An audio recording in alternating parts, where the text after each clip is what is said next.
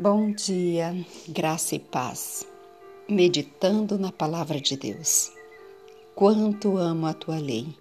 É a minha meditação todo dia. Salmo 119, verso 97. Os homens não necessitam da pálida luz de tradições e costumes para tornar compreensíveis as Escrituras. Isto é exatamente tão sensato como supor que o sol, brilhando nos céus ao meio-dia, precisasse das tênuas luzes da terra para aumentar-lhe o fulgor. Na Bíblia, todo o dever é tornado claro, toda lição é compreensível. O dom de Cristo e a iluminação do Espírito Santo nos revelam a palavra. A palavra pode tornar homens e mulheres jovens sábios para a salvação. Toda a Escritura é inspirada por Deus e útil para o ensino, para a repreensão, para a correção, para a educação na justiça, a fim de que o homem de Deus seja perfeito e perfeitamente habilitado para toda boa obra.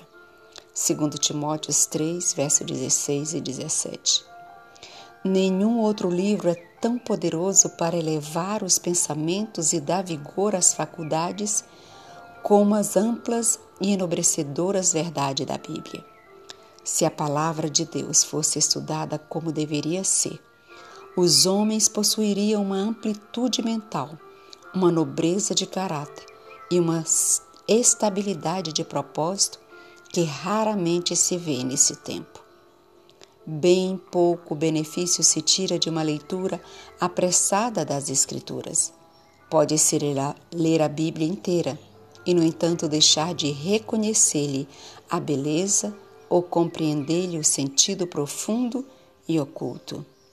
Uma passagem estudada até que seu sentido seja claro ao espírito e evidente sua relação para com o plano da salvação é de maior valor do que a leitura de muitos capítulos sem ter em vista um propósito definido e sem adquirir uma instrução positiva. Levai convosco a Bíblia. Quando tiverdes a oportunidade, lede-a. Fixai as passagens na memória. Mesmo enquanto estais a andar pela rua, podeis ler uma passagem e meditar sobre ela, retendo-a assim.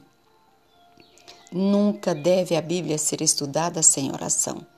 Antes de abrir suas páginas, devemos pedir a iluminação do Espírito Santo. E será dada. Quando Natanael veio a Jesus, o Salvador exclamou: Eis aqui um verdadeiro israelita em que não há dolo. João 1, verso 47. Natanael volveu: Donde me conheces? Jesus respondeu: Antes de Felipe te chamar, eu te vi, quando estavas debaixo da figueira. João 1, verso 48. E Jesus nos verá também nos lugares secretos de oração, se dele buscarmos a luz para saber o que é a verdade. Anjos do mundo da luz assistirão aqueles que, em humildade de coração, buscarem a guia divina. Amém.